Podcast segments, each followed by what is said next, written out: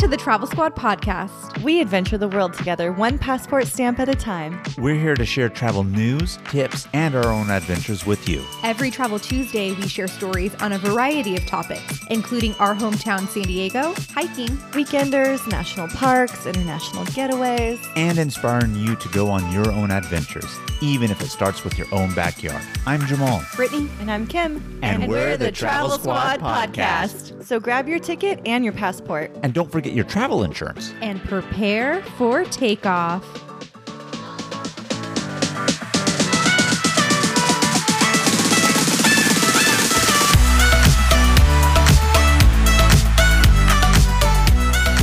Hello, fellow travelers. Hey, everyone. squatties. Welcome to episode 122 of the Travel Squad podcast. Today we're taking you across the pond to the iconic city of London. Jamal and I spent three full days exploring London, and there was just so much to see and do. We had such a great time. I love London, and I actually can't wait to go back, hopefully in the near future. I've never been to London. I would love to go in the near future. I would love to go and experience an authentic afternoon tea while speaking an English accent, of course.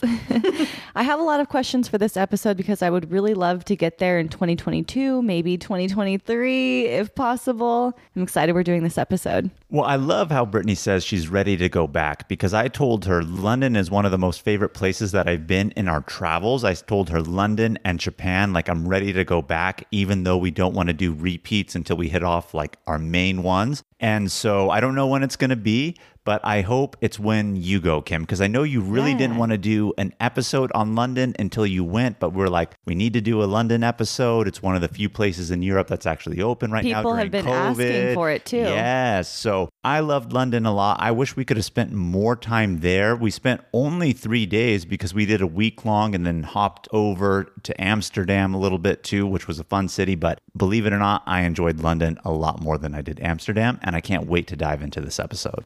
All right, well, let's dive in. We have tips. Tips. Tips always first. So, my favorite tip, of course, is to download offline maps because if you don't have service for free or data for free in London, this is the best way to get around. Do you have a tip for the best month of the year to visit? Yeah, so it gets pretty dreary out in London. And so I would say anytime between March and September is the best time to go. The weather is more mild. Even still in like the summer months, still average like seven to nine days of rain. So October through January is more of their rainy season. And we had gone in September, so we were at that tail end. And at one point, it really rained on us real, real hard when we went to Stonehenge. But I think that was really about it. But London's just known for that dreary weather. Mm-hmm. So expect a lot of overcast. And if you go in the summer months, it's usually pretty mild temperature, but Europe's been getting a lot of heat waves as of late. So you just may be there on one of those crazy times. But for the most part, weather is pretty good during that March to September. And when you're in London, you're going to have to take the metro around a lot. It's the best way to get around London. And so there is a really good tube map app. It's called Tube Map London Underground. And so it does work really well for iPhones and it works offline as well. Ooh. And you don't have to put in the tube station you're getting towards. You can put in like major landmarks like Tower of London and London Bridge, and it'll tell you which is the closest tube stations to go to and where you have to transfer and where you should get off. I really like that feature about this app because sometimes I've noticed a lot of metro apps for cities around the world will tell you, okay, you want to get here to here, put in what station. But I don't know what station's closest to the landmark that I want to go to. And this app allows you to, like Brittany said, to just put in that landmark. So if I know I'm in one place and the tube is right by my hotel and I want to go to Big Ben this morning, I just put in Big Ben, boom, it tells me which one. So really clutch makes it really, really simple. And the fact that it works offline is fantastic. Another really good tip, speaking about the London Underground and Metro, is get yourself an Oyster card.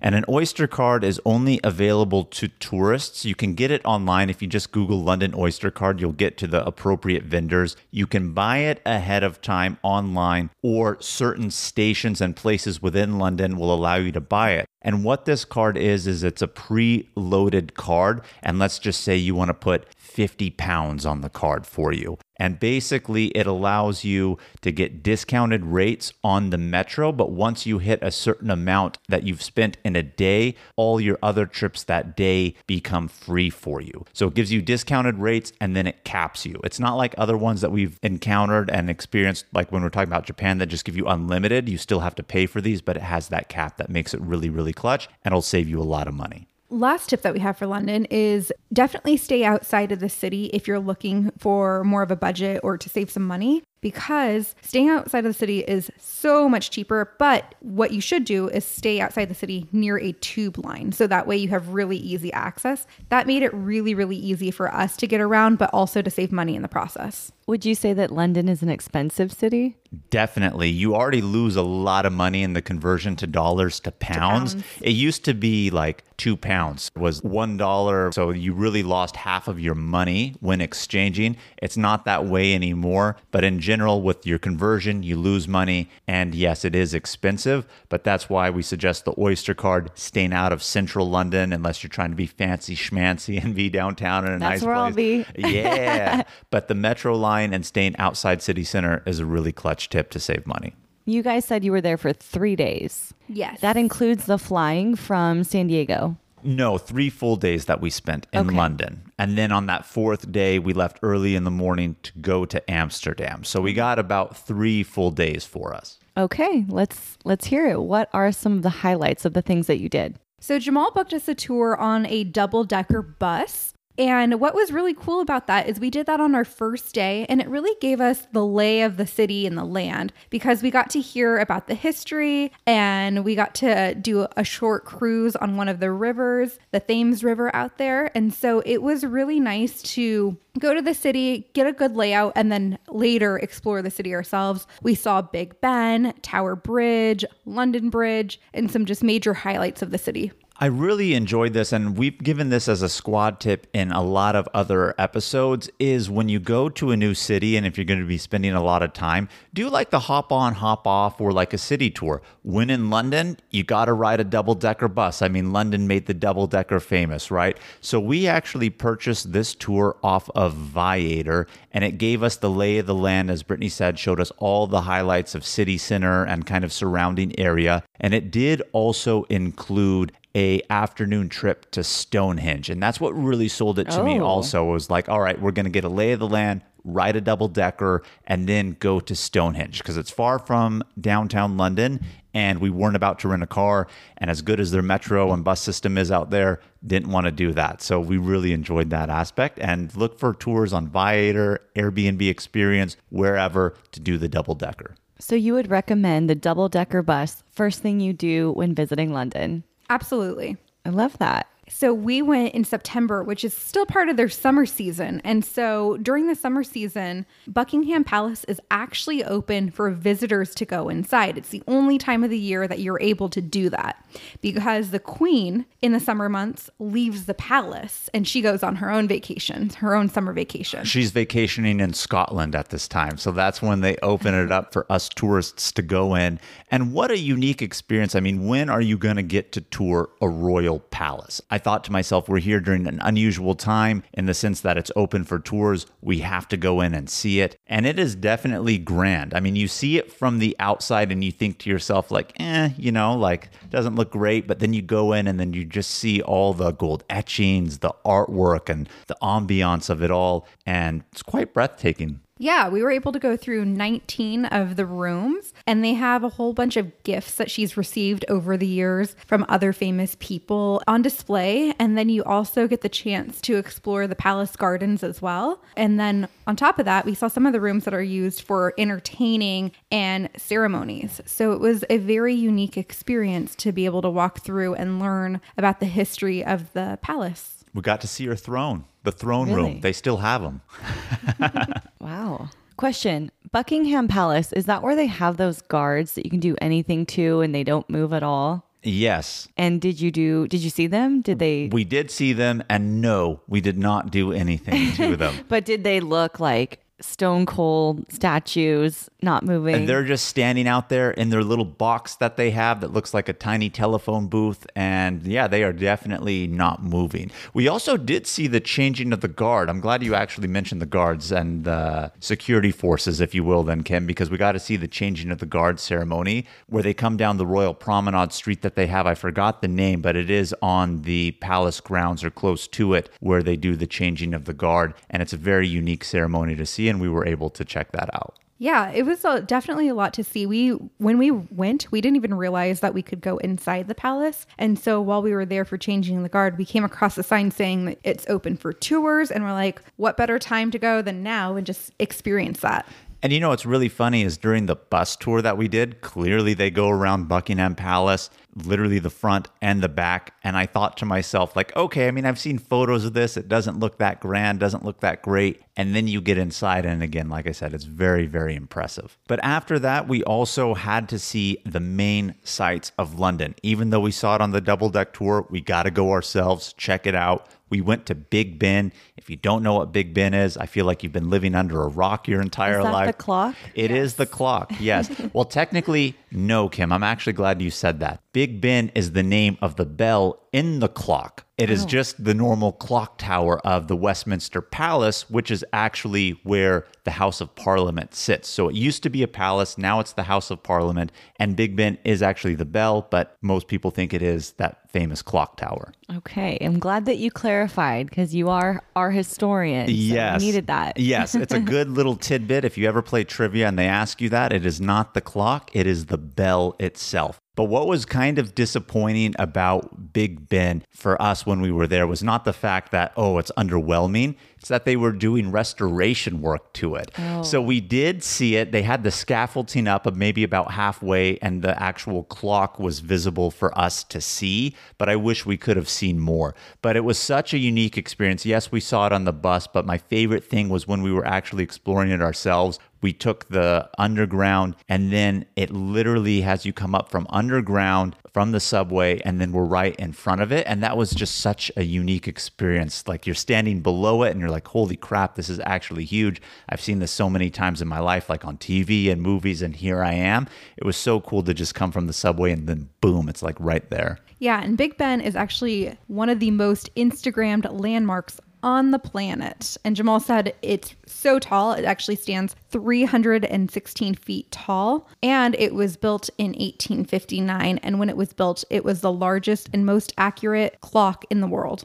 It seems like on this day, you guys were just going around, seeing all the sights. Tell me that you saw the Tower of London. How could we not see the Tower of London? I was so excited to see the Tower of London because there is a lot of history within its walls. And Jamal and I have some good days where we just Netflix and chill and we binge watch some shows. And there is a show called Tudors in which a lot of the scenes in there are at the Tower of London. And so I was so excited to to actually be there and experience it firsthand myself. Well, the Tower of London itself is really quite interesting. It was used as a prison, a fortress, and even, I believe, at one point, a palace. So today, it's actually used to house the crown jewels of the United Kingdom. So you could go in there, see those. It's almost a museum now to explore everything royal about it. But the unique history about it, of the fact that it was a prison, and going back to what Brittany was saying about the TV show that we watched, The Tudors, the Tudor was a royal family back in the day. The most famous of them was probably King Henry VIII. I think he had something about seven or eight wives himself, beheaded a couple of them.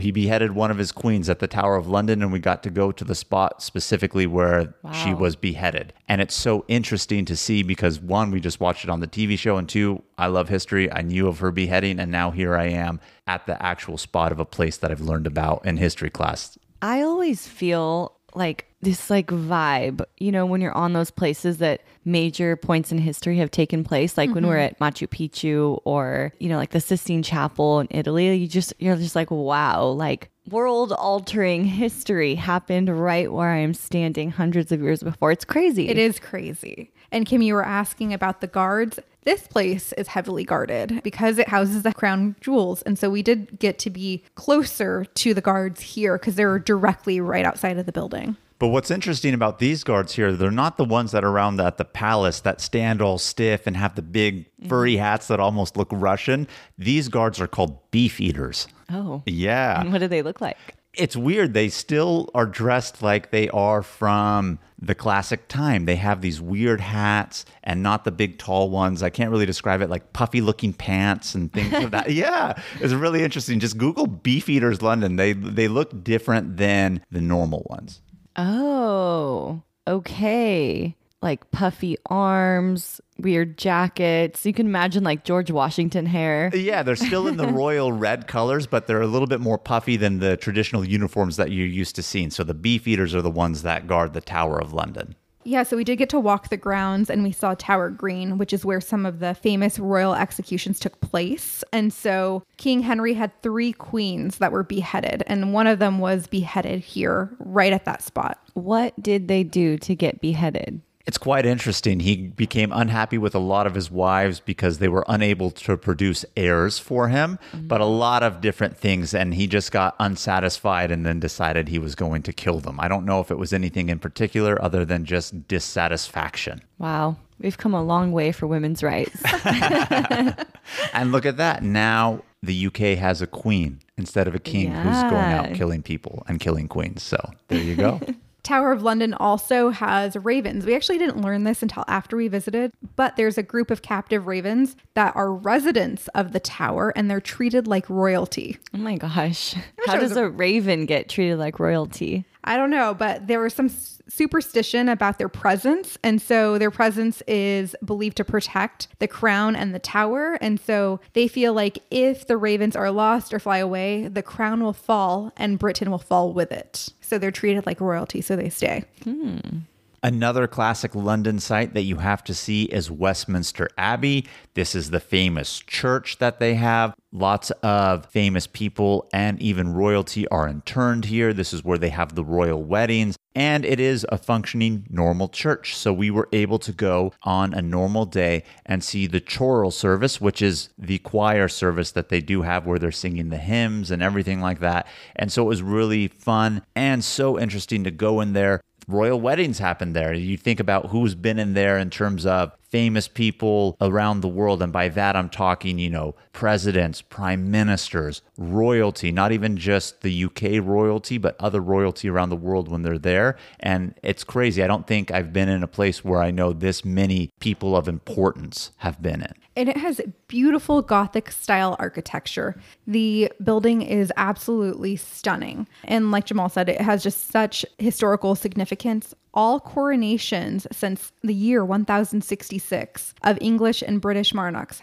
have occurred in the Westminster Abbey. And it's hosted 16 royal weddings. Oh my God, 1066. That is some history I can't even wrap my mind around. Yeah. And so Jamal said, you know, we did go for choral, which is like their choir. And that was actually recommended to me from a former patient's daughter of mine. And she was like, yeah, if you're going, you should definitely go. It's a very unique experience. And so we did. And we really, really liked it. 1066 was the year, Kim. Just imagine in 44 years, that building's going to be a thousand years old. That's crazy. That's how old it is, and it's still standing right there. So, beyond just even if you don't care about the people who are interned in there, I think Isaac Newton is interned in there, if I'm not mistaken, or some famous astronomer or scientist, plus a lot of other people. So, if you don't even care about that, just the history about the fact that this is a thousand years old is incredible. What exactly does interned mean? It means that's where their crypt and body lays at oh. rest. Oh. Yeah. There's over 3,000 people of prominence of British history that are interned there. Oh my gosh.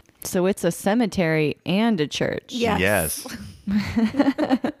Um, but other than that, it is free to attend services there. So you can go to morning prayer, Holy Communion, and choral if you Is like. there a denomination that that church is? The Church of England. That's a, a religion? That's a specific denomination. Well, I don't know if it's a specific denomination, if it's Protestant or what. Christian, Catholic, that kind of thing? Definitely not Catholic. And, you know, King Henry VIII, who we talked about, who beheaded his wife, he was actually the king who broke the UK and England away from the Catholic Church. And the reason why he did that and created the Church of England is because the Catholic Church wouldn't allow his first divorce from his first wife because she couldn't provide him with an heir.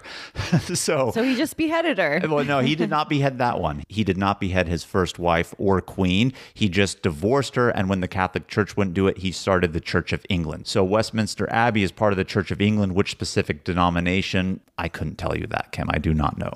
Hey, travelers, let's take a quick detour to talk all about our travel itineraries that we've created just for you. We now have six different trip itineraries one week in Kauai, An American Southwest weekend or road trip. A week in Yellowstone and Grand Teton National Parks. a road trip adventure featuring all three of Washington State's national parks, Big Island, Hawaii, and an Arizona road trip that features all three of Arizona's national parks. We are obsessed with these. These itineraries are 20 to 30 page PDF guides with every detail of the trip laid out. We're talking where to fly into, the exact route to take, where to stay, park entrance prices, where to eat, and driving distance between attractions, plus what things to see and do, even the hikes we recommend, and their mileage, and the time to allot for each one, and so much more. We have story highlights on our Instagram at Travel Squad Podcast where you can see the full guides. We've done all of the research and have taken these exact trips, taking out all of the guesswork from the planning. So all that you have to do is show up and have fun. Purchase your comprehensive Travel Squad podcast itinerary on our website at travelsquadpodcast.com. Best of all, they're on sale right now for $30. So travel on over and get yours today.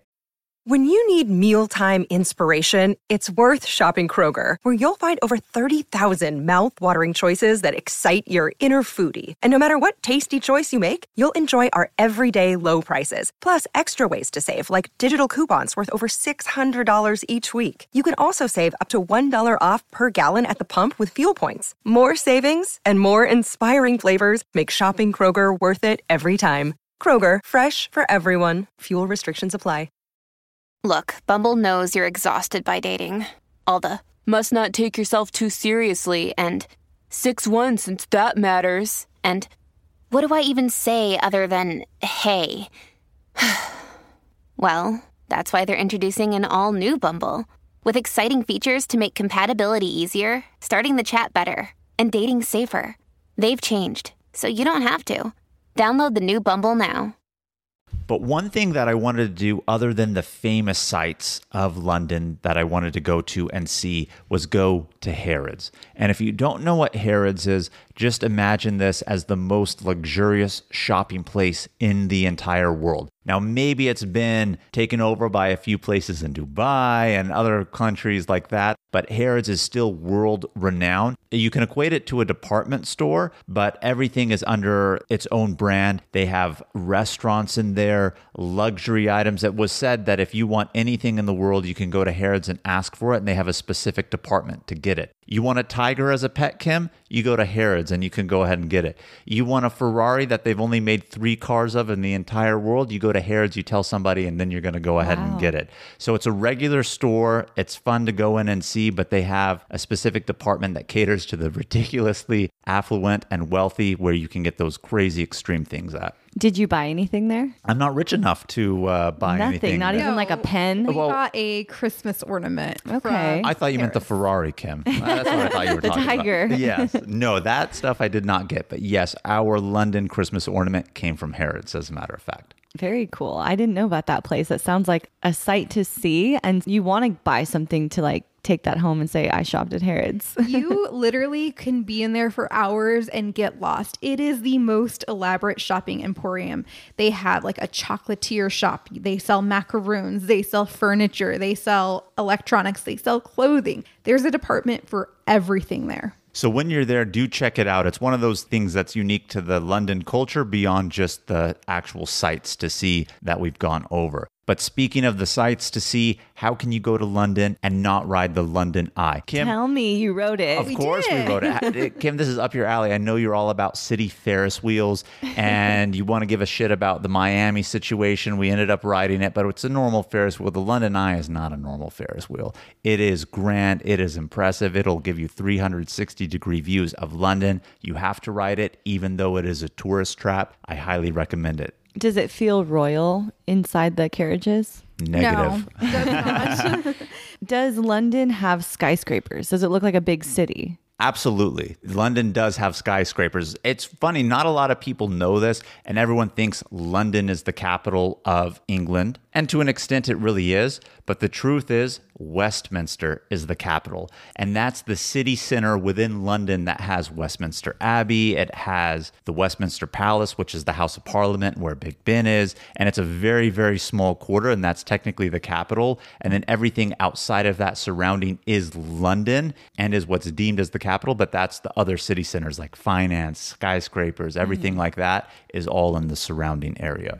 So the London Eye is enclosed because again, there's a lot of dreary days and on the day that we went, it did sprinkle a little bit, so it's nice to be in an enclosed capsule. And it's on the south bank of the River Thames in London. And so it's across the way, and so it gives you these beautiful 360 degree views of the city. And at the time that we went, we went in back in I want to say 2017.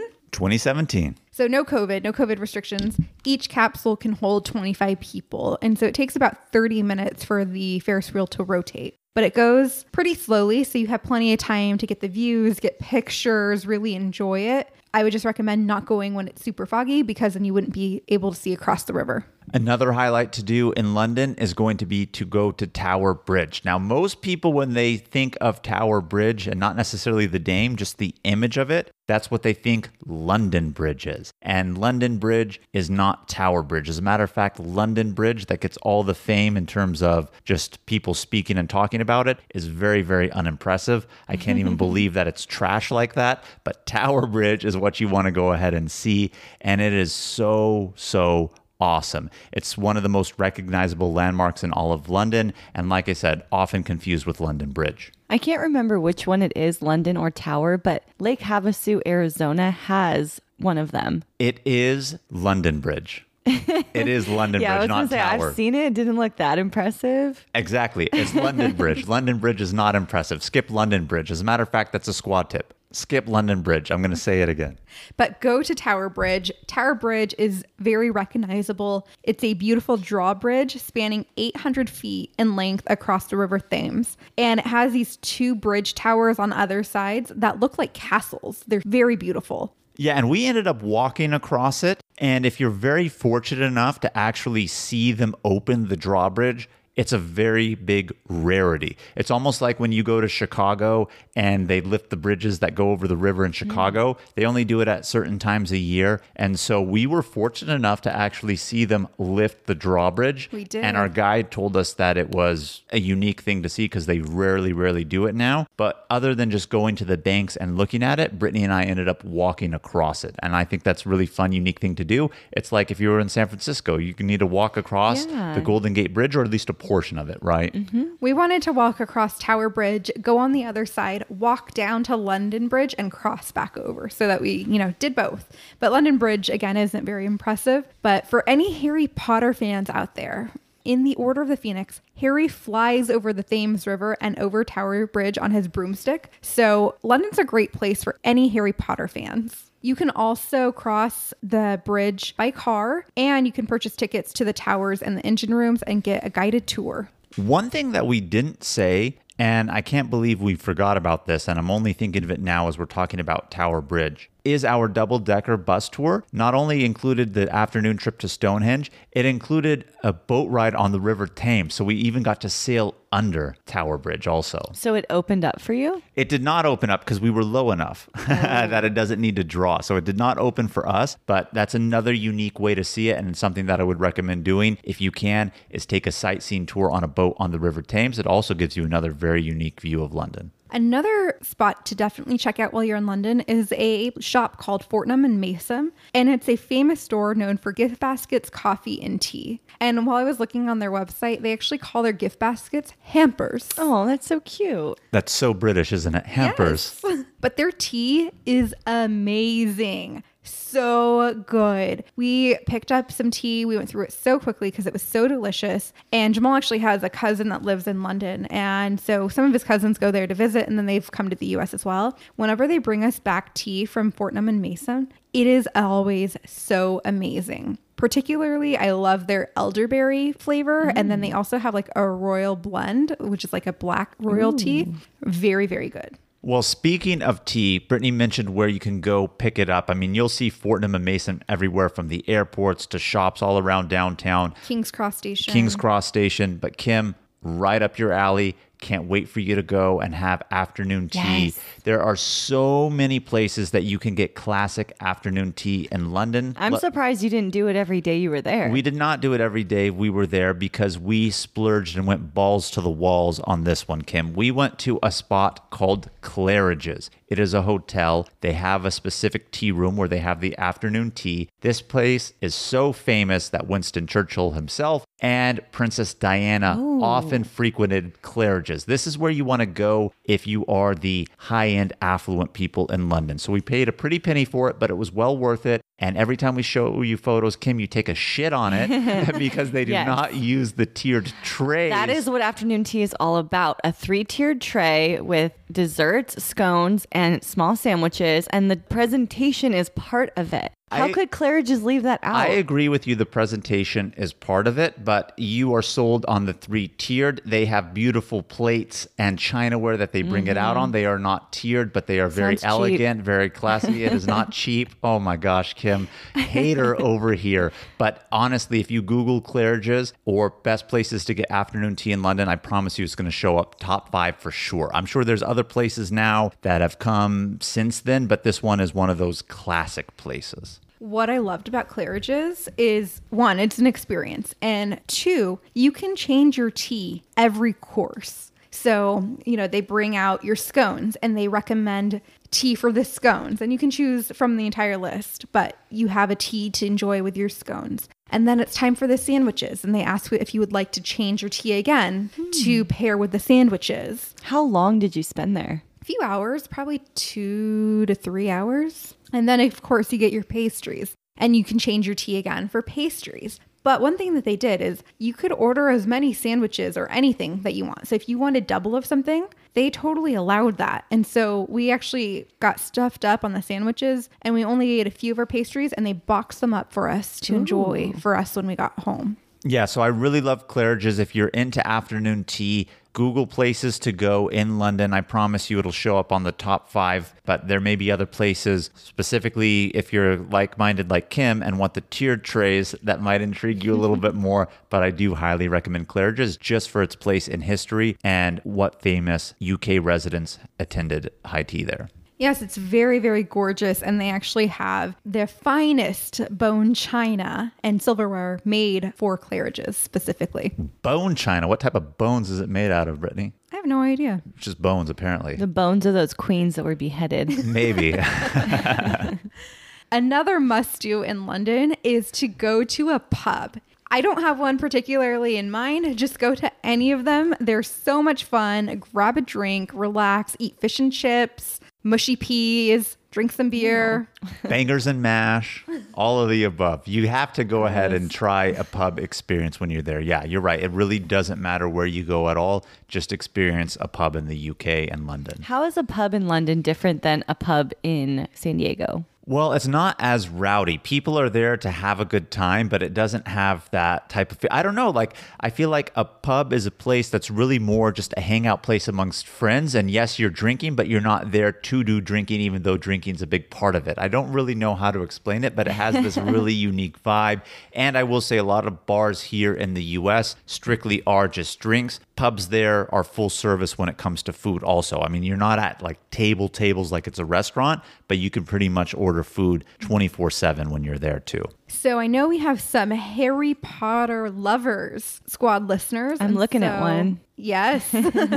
so I'm going to give you guys some Harry Potter references. We did see Millennium Bridge, and this is the steel suspension bridge for pedestrians to cross the River Thames in London. And we walked across it because this is the bridge that the Death Eaters destroy in Harry Potter and the Half Blood Prince. Oh, but it was still standing when you saw it. It was was. still standing. I was a little scared that they were going to come and destroy it as I was going across, but we managed to survive. Also, King's Cross Station is another famous Harry Potter landmark. That's where platform nine and three quarters was filmed, but they actually used platforms four and five for filming. Yes, there is no nine and three quarters if you didn't know. However, there is a spot within King's Cross that they've set up for a photo shoot where it does say platform nine and three quarters, and you can take a picture of you pushing a trolley through to the magical world. So that's pretty awesome to get that photo up. And we didn't do this, but we did see that you can go to the Warner Brothers studio in London and you can do a guided Harry Potter tour or visit that for some Harry Potter fun. Yeah, and one thing before we talk about our day trip to Stonehenge a little bit more, because I know we referenced it. Kim, you asked about skyscrapers in London. I forgot the name of the building that we went to because it has been a while since we went, but you would be so proud of us. We went to a fucking rooftop bar in London in a skyscraper 50 stories plus up. And it was really cool. The top level was almost even though it's enclosed was almost like an atrium. So you went in there and it had plants and trees and then just clear glass windows and it gave you views What of was it london. called? i don't know. I don't really remember. Uh, Damn we, it. we actually searched rooftop bars london and we're trying really really hard to find it so we could reference what specific name but it isn't a skyscraper. Jamal, I put it in the notes. It's called a Sky Pod Bar. did you put i missed it in the notes here i missed it in the notes Leave it to Brittany to sleuth the internet and find it. Well, we I remember we were looking for it, but uh, yes, apparently it is here, and my eyes have deceived me. Well, I am proud of you. I'm very proud to hear that. And when I go, I will definitely hit that up. And another thing that you should definitely hit up going back to Stonehenge and that day trip that we did. So do keep in mind if you want to go to Stonehenge, it's approximately two hours away from London. Our tour included it. We rode on a motor coach bus. Do keep in mind, use the restroom before you go. There's not really a lot of places to stop. As we were getting closer, Brittany really had to use the restroom and pee really, really bad. And, you know, once you get up there, there's a long line for parking for the bus. And we actually had to tell our bus driver, please just let us off right now so that we could run to the restroom as we were waiting because Brittany really had to go. So do use the restroom when you are at the station waiting for the bus. You, have you guys heard of those period panties that absorb your period? Yes. I wonder if they would work like if you peed. I don't know. I do have some period panties, but I've never tried to pee in them, Kim. I might try that and I'll get back to you. Okay, great. I love how we went from London and Stonehenge to peen and period panties. It's great. But you know what? It may be a good tip for when Yeah. you're traveling. If you're a girl, you have them. Just you know, it'll mm-hmm. help you go. But I'm excited to hear about Stonehenge though, because you know me with ancient ruins, they really get me going. this one would have got you going, Kim. I'm not going to lie to you. Although you know, it's one of those things that you see when they show it on documentaries, TV, It's movies. weird. How did it happen? I, I don't know. They still don't really but know. tell people what it is, because not everyone knows. Yeah, so Stonehenge is a prehistoric monument. It's actually in the Salisbury Plain in Wiltshire, if I'm saying it correctly. I feel like saying British names is always really hard for me. It's almost like Hawaiian names. I don't know why, I just can't really do it. But basically, it is a bunch of stacked stones in a circle, and they Not just stones, they're like gigantic. yeah, like boulders. Yeah. Boulders. And they're stacked in a circle. And they really do think that it was some sort of calendar, at least so that's what they say it is. Possibly. Who really knows on that one? It's like, how did these giant boulder, like rectangle boulders, get stacked Yeah, like they are Exactly. without And- any equipment,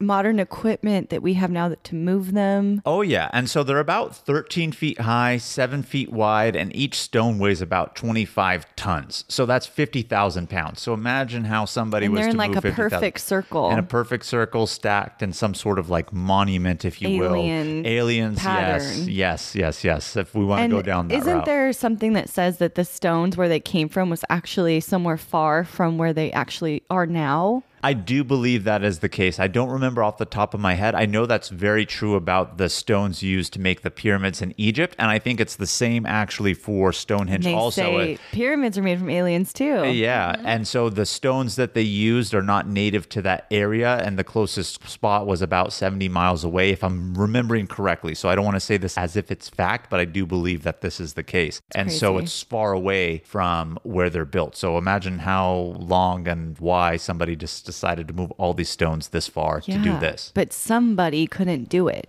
something could.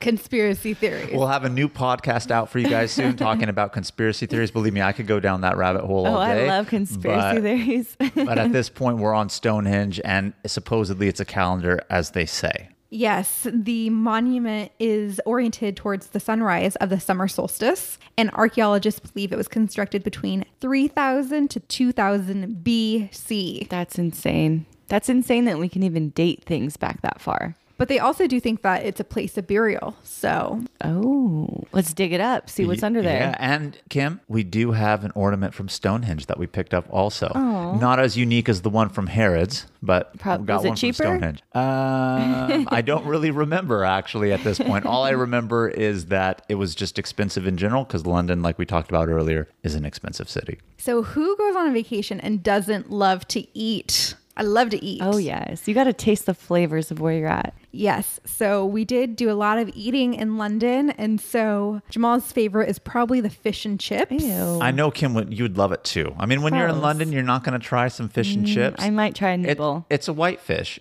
It's not as fishy. oh, You it's might- a white fish. Yeah, I want a black fish. Whitefish is more. whitefish is a little bit more mild. That's the reason why I say it. But it is a UK and London staple fish and chips. You can find it pretty much anywhere within the city. So when you're there, you do have to try that along with an English breakfast. If you don't know what an English breakfast is, you could even get these at the pubs in the morning. You can get these on the cruises usually Yeah, too. or any restaurant for that matter, but it's basically fried eggs, sausage, bacon, baked tomatoes. So they cut a tomato in half, weird. bake it, mushrooms, your favorite, Kim, baked beans. I always thought that was weird, the baked beans part. It's like baked beans in the morning. It's like Come on, guys. It's like you're camping, you know. yeah. Well, I will say so. this: the British are not known for their cuisine historically. Now, They have afternoon tea, and that's all they need. Uh, yes, yes, apparently. so you know what? The more I'm going through the food staples here in the UK, Kim, and in London, I don't know if you're going to really like well, it. I actually love shepherd's pie. I love shepherd's pie too. It's gonna be made out of lamb though for you. Ew.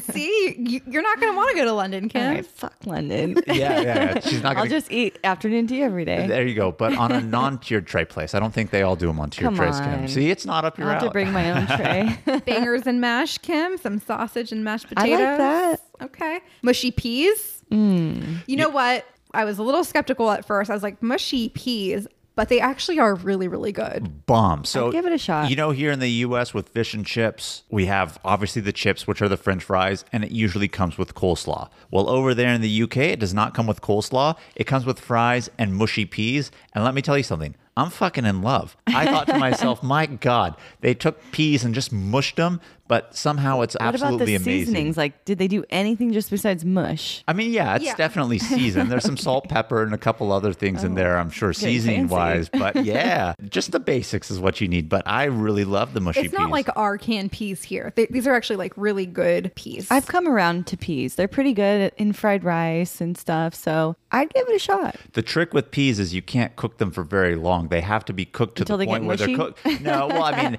they're just barely cooked and then they mush them, but they still need to be like a bright green. green, If you cook them too long, they'll turn like Dark an green, opaque, ew. ugly looking green. Yeah, you definitely don't want that. That's that. what I envision, like a brownish green no, mush. this is like a bright green mush. okay. But there was a restaurant called Duck and Waffle that we went to, actually with Jamal's cousin Nadine, and it's a restaurant on the 40th floor, and it's open 24 hours, so it has really good views and pretty good food. Yeah, we really did enjoy Duck and Waffles, and it's famous in London. So if you want to go to a specific spot to eat with a good view, I would recommend Duck and Waffle. And then we mentioned the shepherd's pie, but most people maybe don't know what it is. It's basically a pie. So almost think of it almost like a pot pie, right? But mm-hmm, it's mm-hmm. really with meat. Usually it's ground lamb. Maybe Kim, you'll Could find beef. ground beef, yes, with veggie base of mashed potatoes and other veggies like peas, Carrots. carrots, and things like that in there, and it's all baked together. And I told Brittany, I said, I can't leave London without having a shepherd's pie.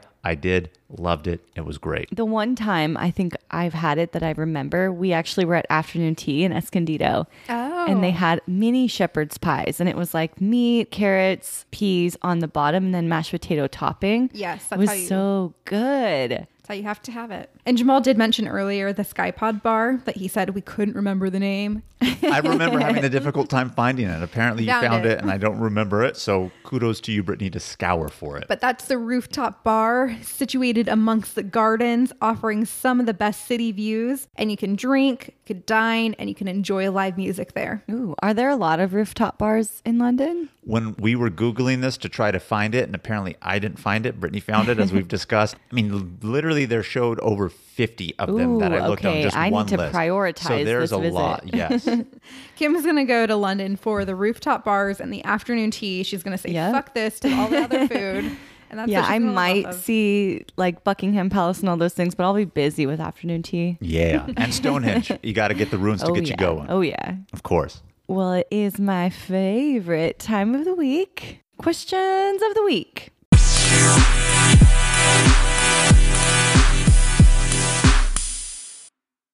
First question we have coming in hot Emma B. She says, How many days do you need in London for a first timer?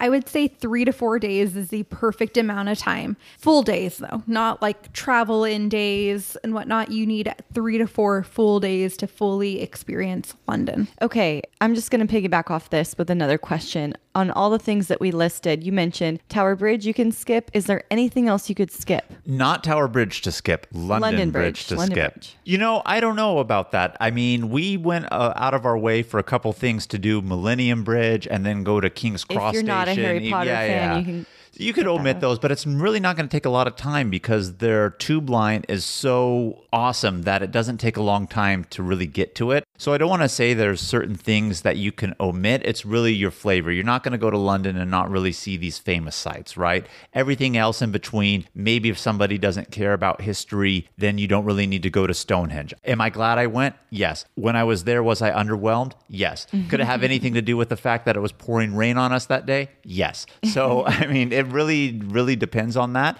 But I would agree with Brittany. Three to four days, you'll definitely be able to see and do everything. You could for sure spend longer time there if you want. One thing that I'm really disappointed that we didn't get to do was go to London's Natural History Museum. I heard it's like one of the best, top three in the world. Hmm. My cousin has been there, came highly recommended. We just didn't really have enough time. And I want to go back to specifically do that and see these things again because I enjoyed London so much. Second question we have, we might have already answered. They're asking, where's the best place for afternoon tea in London? I know we said Claridge's, but is there anywhere else you would recommend? Well, when we were doing research, of course, we came across some other places. They have afternoon tea at the drawing room at Brown's Hotel, at the drawing room at Duke's London. Hmm. So a lot of them are like the drawing rooms for specific hotels, but there's a place called Charlie and the Chocolate Factory afternoon tea, Ooh. which also has really good reviews, and afternoon tea at the Montague on the Gardens, which sounds pretty fancy. Yeah, I like that one. Do your research, make sure they have the tiered trays before you book. Or be classic and eat on the bone china at Claridge's where royalty has feasted before, you know, to each their own, I guess, right? Mm-hmm. Yeah, sure, sure. Sure. And then our third and final question here is Is this a good trip for a solo traveler? That's actually a really good question. And yes, this would be a great place for a solo traveler. London is so easy to get around. The tube lines are so easy to navigate by yourself. Everyone speaks English, so language isn't going to be an issue. Yeah. And I feel like it's a very walkable city as well. And we didn't feel unsafe at all. So I feel like it's a really good place as a solo traveler to hmm, visit. Maybe this will be my first solo trip. I think it would be a really good spot. And like I said, the pubs are for drinking, but not really for drinking, for social. So if somebody's a solo person, you'll get an experience of having gone to a pub in the UK, in London, and you could meet people there too. So it could almost be like your version of a hostel. You're going there, you're chatting, you're having a good time. So I do think London would actually be a really good spot for a solo. Kim, if it's your solo trip, I hope it's an awesome one, but I would really love to go with you and take you to Claridge's so that you can stop raining on our parade on that one and you can really enjoy the afternoon tea. Well, I will have to think about that. We can make a special request. Tell them we don't want this china. Do you have tiered china? And we'll see what yeah, they say. there we go. Special request for the queen. All right, squatties, thank you so much for tuning into this week's episode. Keep the adventures going with us by following us on Instagram and YouTube at Travel Squad Podcast. Tag us in your adventures and send us in your questions of the week. If you found the information in this episode to be useful, or if you thought we were just plain funny, please be sure to share it with a friend that would enjoy it too. And as always, please subscribe, rate and review our podcast, and tune in every Travel Tuesday for new episodes. Stay tuned for next week's episode. We have some more amazing adventures and tips in store for you.